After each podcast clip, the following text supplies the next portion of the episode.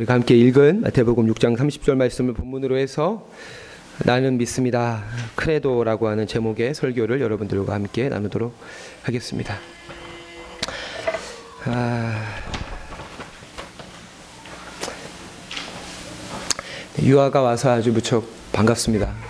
아, 노나 자매가 출산을 하고 어, 사실 한 세 달 정도까지, 100일 정도까지는 엄마 몸도 힘들고 아이도 외부 환경에 이렇게 외부 환경에서 지내는 게 익숙하지 않기 때문에 어, 조금 더 늦게 오지 않을까 생각을 했는데 생각한 것보다 일찍 첫 예배를 나와서 더더욱 좋고 안 그래도 요즘에 성도님들이 여러 가지 사정으로 어, 예배에 함께하지 못하는 인원들이 많아서 아쉬웠는데 오늘 이렇게 하별이하고 유아가 함께 예배하니까 예배당이 가득 찬 것 같습니다. 예, 다음 주면은 이제 유진아 자매도 100일 여행을 마치고 돌아오게 되고 남은 하반기에는 어 우리 새사랑교회 예배당에 빈자리들이 더 많이 채워지기를 어, 어, 주님의 이름으로 어, 기원하고 또 소망합니다. 어, 우리는 지난 13주 동안의 주님의 기도에 대해서 함께 살펴보았습니다. 우리 노나 자매도 또 유진아 자매도 해외에서 팟캐스트를 가지고 설교를 잘 듣고 있다라고 하는 얘기를 들을 때마다 설교를 더 열심히 준비해야겠다라고 하는 생각이 들었습니다. 어, 지난 13주의 설교를 한마디로 요약하면 무엇을 기도할까에 대한 응답이었습니다.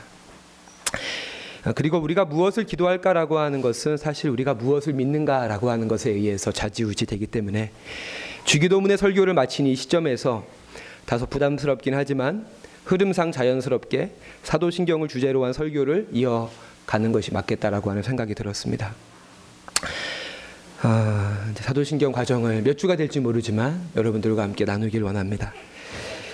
어, 이 아까 우리 최지 자매님도 설교자를 위해서 기도해 주셨는데 어, 설교를 준비하는 저를 위해서 앞으로 사도신경 과정을 잘 준비할 수 있도록 기도해 주시기를 바랍니다.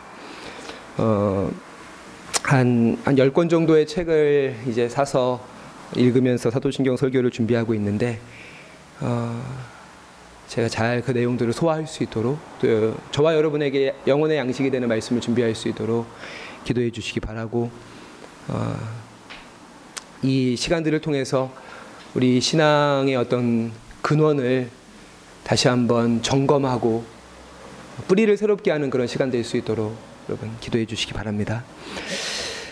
어, 사도신경이라고 하는 것은 주후 어, 2세기, 3세기쯤에 로마에서 사용되던 세례 문답을 그 기원으로 하고 있습니다. 어, 215년경에 로마의 교부였던 시폴리투스라고 하는 교부가 쓴 사도전승이라고 하는 책에 보면 어, 수세자에게 세례를 베푸는 사람이 세례를 받는 대상에게 다음에 세 가지 질문을 했습니다. 당신은 전능하신 하나님을 믿습니까?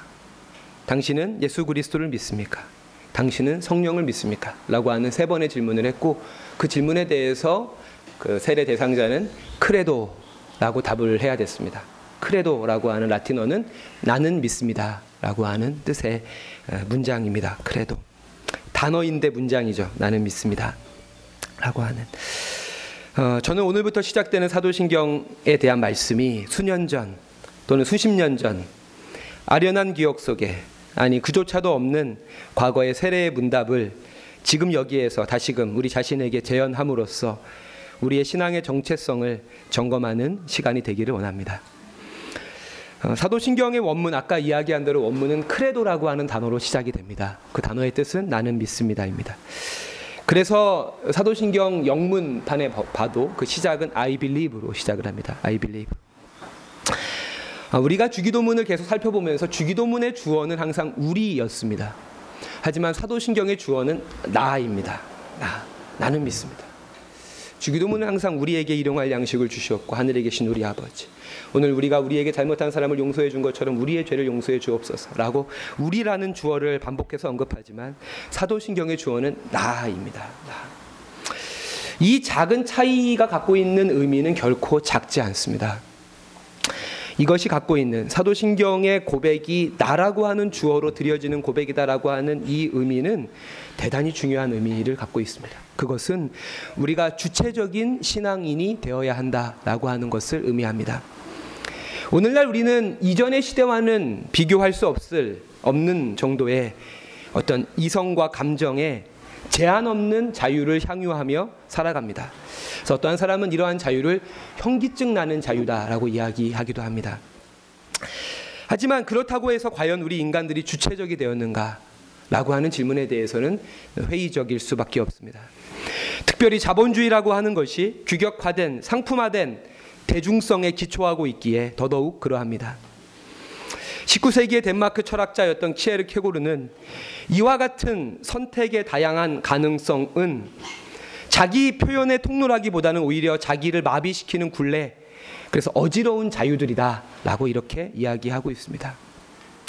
다른 부분에 대해서는 차치하고서라도 신앙적인 면에서 보면 이와 같은 주장, 우리에게 주어진 수많은 자유가 오히려 우리의 주체성에 방해가 된다 라고 하는 이 주장에 대해서 우리가 신앙적인 부분을 점검해 본다면 수긍하지 않을 수 없습니다. 수많은 그리스도인들이 주체적으로 신앙하기보다 목회자나 교회의 예배, 또 신앙 프로그램에 의존된 채 신앙생활을 하고 있습니다.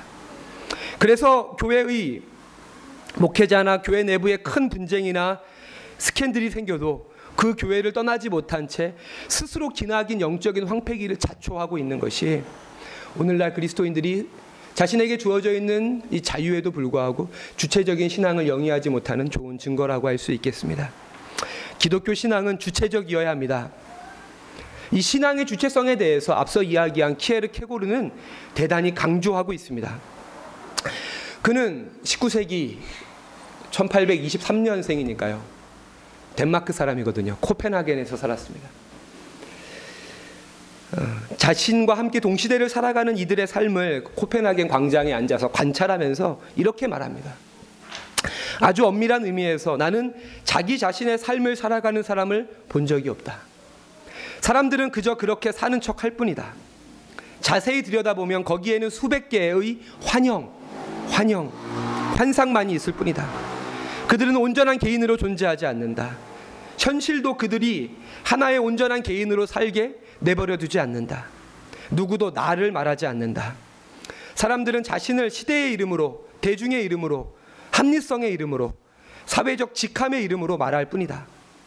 어디에서든 그들의 삶을 보장해 주는 것은 다들 똑같이 살아가고 있는 타인들의 관습들 뿐이다.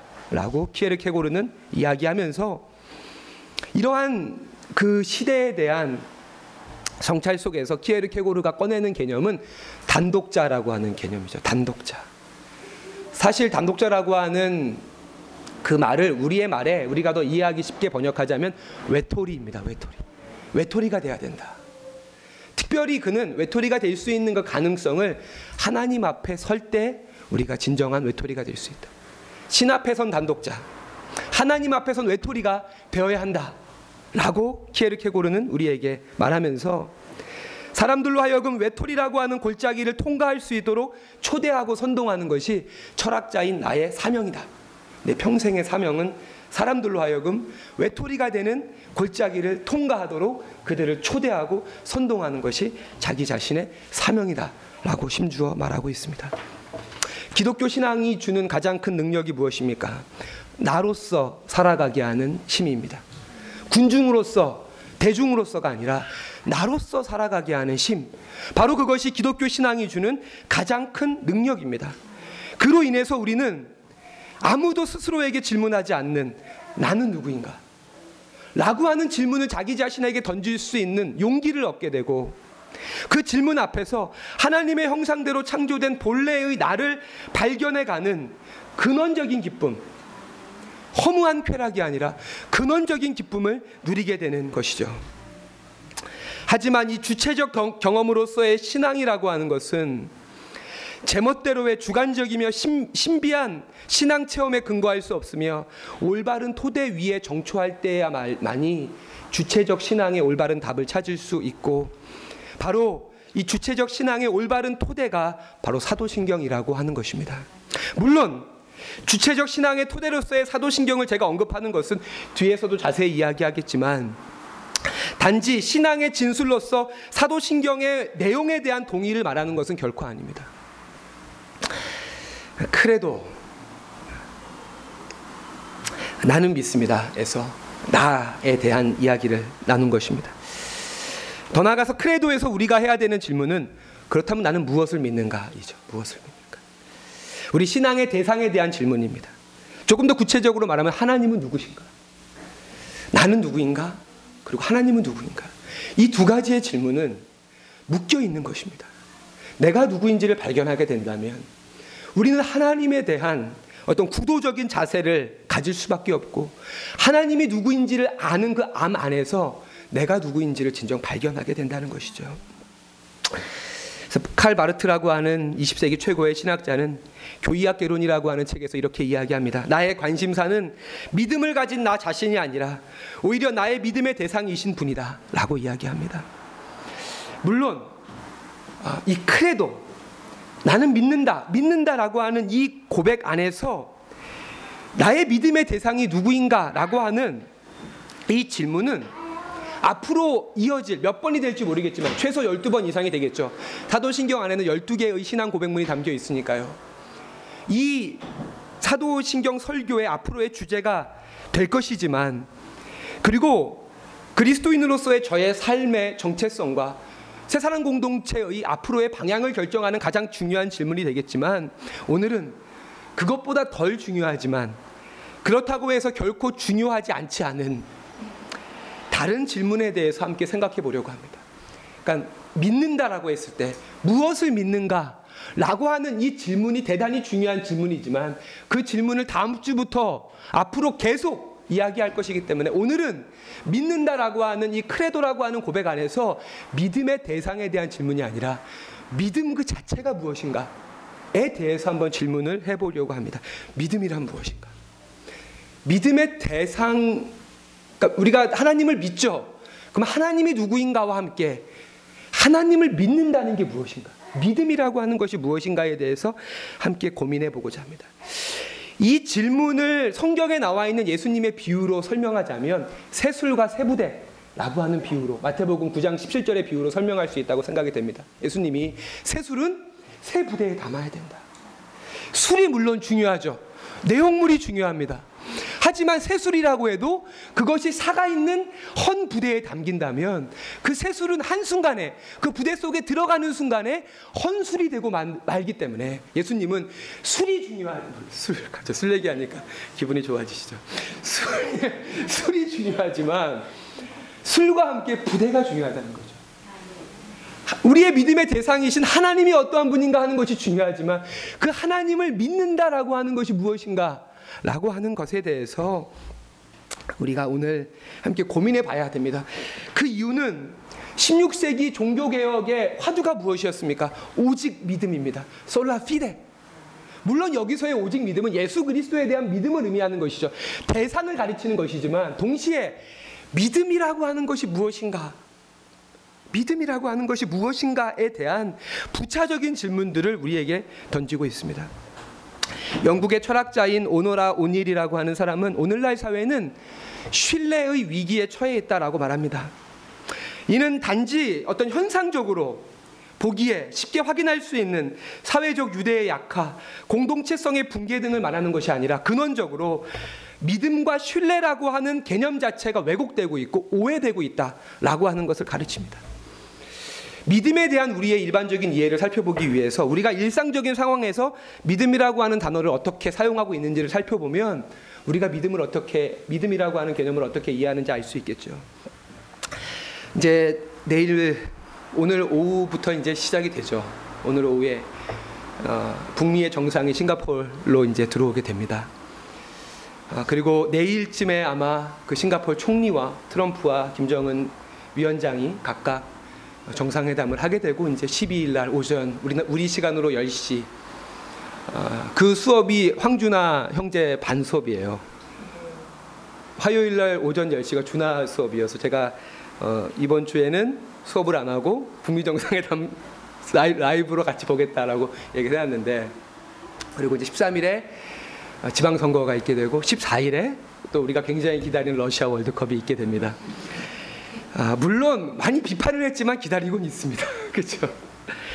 우리와 함께 상대하는 어, 그 우리와 함, 같은 조에 속해 있는 국가가 스웨덴과 멕시코와 독일입니다.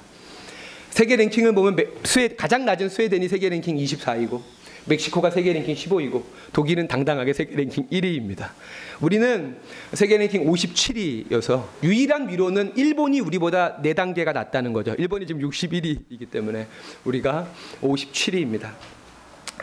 어, 아시아에서 1위가 호주거든요. 호주가 36위입니다. 36위. 그러니까 세계 36위가 아시아 1위라고 하니까 아시아의 축구 수준이 얼마나 안타까운지 우리가 알 수 있습니다. 이처럼 세계 랭킹 24위인 스웨덴, 15위인 멕시코, 그리고 세계 랭킹 1위인 독일, 그리고 평가전을 통해서 보여준 우리나라의 이 현재의 실상들을 볼때 아, 우리 모두가 비관적인 전망은 하고 있지만 그럼에도 불구하고 16강에 오를 거를 믿죠. 안, 안 믿으시나요? 마음, 마음 속 우리 마음속 한 켠에 우리가 16강에 오르기를 믿습니다. 이게 믿음에 대한 우리의 이해입니다. 여기에서 믿음의 대상만 하나님으로 바뀐 것이지 이 믿음에 대한 이해가 우리의 신앙에도 고스란히 적용되어져 있다라고 하는 것이죠. 불확실한 가정에 대한 불명확한 지지. 이것이 우리가 생각하는 믿음이다라고 하는 것이죠. 그것을 우리가 크레도로 이해하고 있다면 그것은 상당한 실수입니다. 하나님이 원하시는 믿음이 바로 그것인가? 종교개혁가들이 주장했던 솔라 피데가 불확실한 가정에 대한 불명확한 지지인가? 불가능한 일에 대한 희미한 전망인가? 아니라는 것이죠. 믿음의 대상이 하나님이라 그래서 우리의 믿음이 어떠하든지 간에 그 믿음이 하나님을 기쁘시게 하는 믿음인가? 믿음 그 자체에 대한 성찰이 우리들에게 필요하다라고 하는 것이죠. 옥스포드 사전에 보면 믿음을 어떻게 정의하고 있냐면 무언가를 사실로 받아들이다. 그것의 진실에 대해서 확신하다. 누군가의 진술을 진실이라고 여기다. 라고 하는 것이 옥스포드 사전이 정의하는 믿음이고 우리의 믿음에 대한 우리의 이해 역시 이와 크게 다르지 않습니다. 하지만 1600년 경, 그러니까 17세기 이전의 영어에서 믿음이라고 하는 단어는 어떠한 진술에 대한 어떤 동의가 아니라 믿음이라고 하는 것은 그 대상을 진술로 하고 있는 것이 아니라 항상 사람을 대상으로 하고 있다는 사람을 대상으로만 쓰여진 동사라고 하는 것이죠. 그러니까 17세기 이전에 믿음이라고 하는 이 단어는 진술을 대상으로 쓰여진 적이 없었고 항상 살아있는 인격적인 사람을 대상으로만 쓰여졌다라고 하는 것입니다. 그러니까 believe라고 하는 단어 역시도 어, 여- 고대 영어인 be loef라고 하는 단어에서 파생한 것이고 이 be loef라고 하는 단어의 뜻은 소중히 여기다라고 하는 뜻이고 거기에서 나온 단어가 belove belove 사랑하다라고 하는 단어가 거기에서 나왔다라고 이야기합니다. 즉 하나님을 믿는다라고 하는 것은 하나님에 관한 일련의 진술을 사실이라고 여기는 것이 아니라 하나님을 사랑하는 것입니다. 하나님을 믿는다라고 하는 것은 하나님에 관한 진술에 대해서 동의하는 것이 아니라 하나님 그 자신을 사랑하는 것입니다.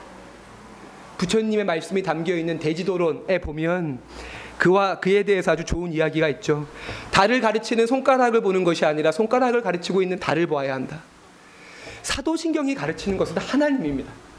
사도신경에 대한 믿, 사- 사도신경의 진술들에 대한 동의가 믿음이 아니라 사도신경이 가르치고 있는 살아계신 하나님에 대한 믿음과 사랑이 오늘 사, 사도신경의 첫 단어가 담고 있는 크레도의 진정한 의미라고 하는 것이죠. 아, 그리고 이제 크레도라고 하는 라틴어의 어원도 역시 찾아가 보면 내 마음을 드리다라고 하는 뜻이거든요.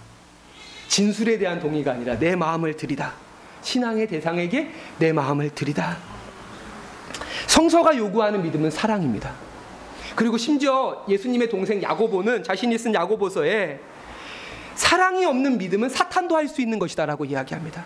사탄도 하나님이 한 분임을 믿고 떤다라고 야고보가 이야기하면서 사랑이 포함되어져 있지 않는 믿음은 사탄도 주님께 드릴 수 있는 것이다 라고 이야기하면서 사랑과 믿음은 분리될 수 없다.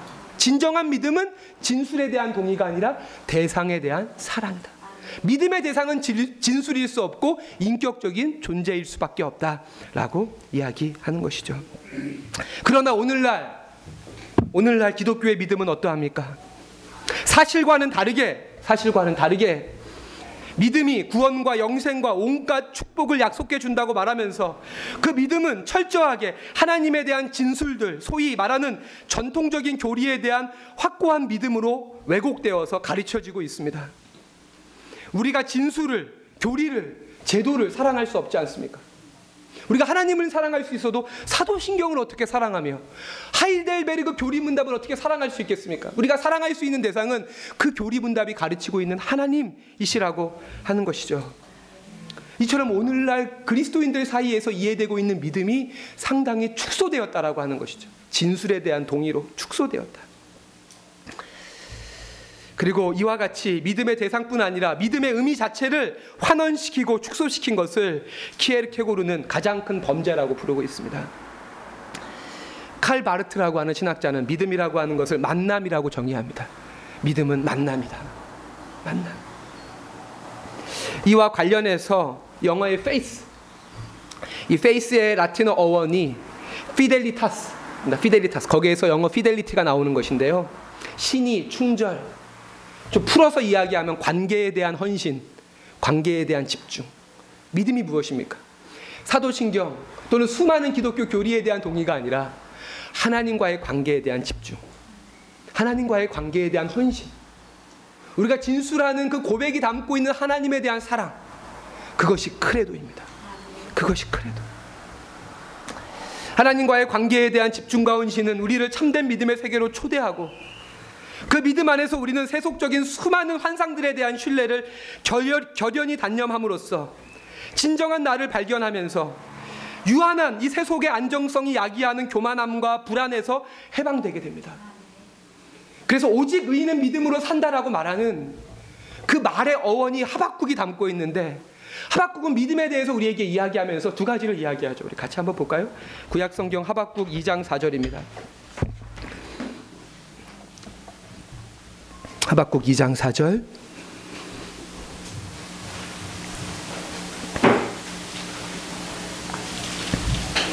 같이 읽겠습니다. 구약 성경 하박국 2장 4절 같이 읽읍시다. 시작. 보라 그의 마음은 교만하며 그 속에서 정직하지 못하나 의인은 그의 믿음으로 말미암아 살리라. 아멘. 하박국은 믿음에 반대되는 것이 교만함과 정직하지 못한 것이다. 라고 우리들에게 이야기하면서 진정한 믿음이 무엇인가? 너희가 주님께 드려야 되는 믿음이 무엇인가?에 대해서 우리들에게 믿음의 대상뿐 아니라 믿음 그 자체에 대해서 우리에게 이야기하고 있습니다. 여기서 교만하다라고 하는 단어는 시브리어로 아팔인데요. 그 단어의 뜻은 부풀어지다, 의기양양해지다, 치켜 올려 세우다, 라고 하는 뜻으로서 세속적인 환상들, 세속적인 직함들, 그거를 키에르케고르는 직접성이라고 말하는데 세속적인 환상들로 둘러싸여져 있는 자, 저 우리의 사회적 직함들이 있잖아요. 우리 사회적 지위들이 있잖아요. 어, 갑자기 제가 든 생각인데 아기를 갓난아기를 낳은 엄마가 가장 어떤 그 가장 초라해지잖아요. 이렇게. 그것은 세속적 모든 직함들이 사라지는 거거든요. 그 순간에서는 엄마일 뿐이거든요. 그 어느 때보다 정말 성실히 최선을 다해 살아가지만 이것들이 사회적인 기준으로 평가 어떤 칭찬받거나 평가 뭐 이거를 연봉으로 준다면 얼마를 줘야겠습니까? 아기를 낳고 100일 동안 엄마가 하는 그 수고를 경제적으로 계산한다면 학위로 계산한다면 박사학위 10개쯤은 줘야 될 거고 돈으로 계산한다면 시급 한 500만 원씩은 줘야 될 거고 그러니까 그것이죠. 세속적인 이 환상들로 둘러싸인 음. 그래서 하나님의 영광의 자리에 쓰려는 바로 그것을 교만함이다라고 하박국은 이야기하는 것이고 C.S. 루이스는 그것을 하나님과 경쟁하는 개념들이라고 부릅니다. 하나님과 경쟁하는 개념들. 역시 정직하지 못하다라고 하는 것도 히브리어로 로 야사르로서 똑바퀴 똑, 똑바로 보지 못하는 똑바로 행하지 못하는 치우친이라는 의미가 그 안에 담겨져 있습니다. 치우친. 말씀을 마무리하겠습니다. 앞서 사도신경은 아, 앞, 앞서 제가 그 얘기를 하지 않았죠. 설교를 좀 빨리 하기 위해서.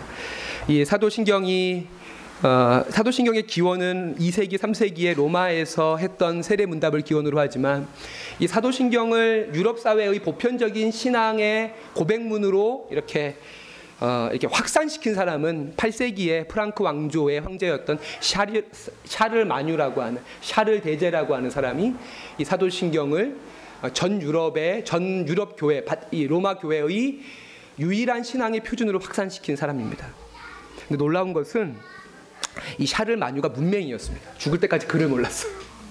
본인이 사도신경 황제의 권위를 가지고 전 유럽의 신앙의 유일한 표준으로 표준으로 사도신경을 확산시켰는데 정작 본인은 사도신경을 읽을 수도 없었고 그 말의 뜻이 무엇인지도 알지 못했습니다. 근데 저는 이 사실이 놀랍지 않은 것이 오늘날 우리 역시도 적지 않은 세월을 그리스도인으로 살아가면서 매주마다 사도신경을 우리의 신앙 고백으로 고백하지만 그 의미를 제대로 알지 못한 채 고백하고 있는 영적인 문맹이 아닌가라고 하는 생각이 드는 순간에 사도신경을 유럽의 신앙의 표준으로 세운 샤를 마뉴의 그 모습이 그가 문맹이었다라고 하는 사실이 결코 당황스럽지 않았습니다. 사도신경의 첫 고백은 크레도 나는 믿는다입니다. 물론 앞으로 12개의 구체적인 신앙 고백의 의미들을 살펴보겠지만 그에 앞서 우리는 신앙의 주체로서 나를 새롭게 발견해야 합니다. 단 하루를 그리스도인으로 살더라도 주체적인 신앙인으로 살아야 됩니다. 그리고 이런 주체성은 단지 신앙의 영역에만 한정되지 않습니다. 주체적 신앙은 우리로 하여금 주체적 자아가 되게 하고 주체적 자아는 우리의 삶을 주체적인 삶으로 인도하게 될 것이고 바로 이것이 요한복음 8장에 나와 있는 진리는 우리를 자유에 이르게 한다. 자유, 진리로 말미암는 자유에 대한 신앙의 축복을 담고 있는 것이죠. 또한 신앙의 대상에 대한 성급함, 호기심 이전에 먼저 믿음의 저, 믿음에 대한 정의를 우리 안에서 새롭게 해야 됩니다. 믿음의 대상에 대한 진실이, 진술이 진실하다고 믿는 것이 믿음이 아닙니다. 믿음은 진술을 대상으로 하지 않고 인격적인 존재를 대상으로 하기 때문에 그렇습니다. 그렇기에 믿음은 사랑입니다.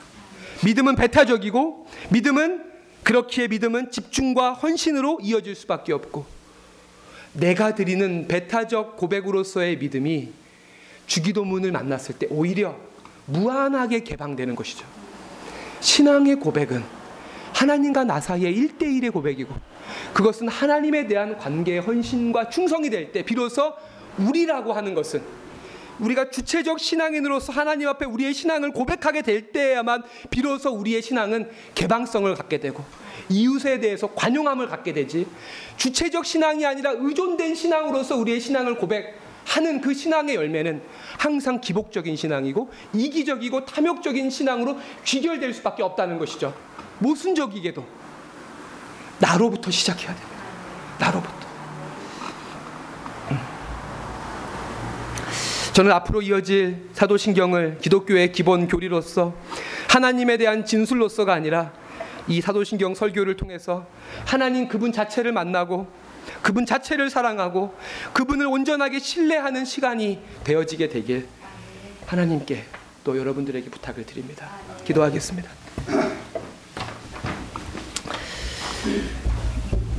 하나님, 하나님 당신을 믿습니다. 제가요. 저희가요.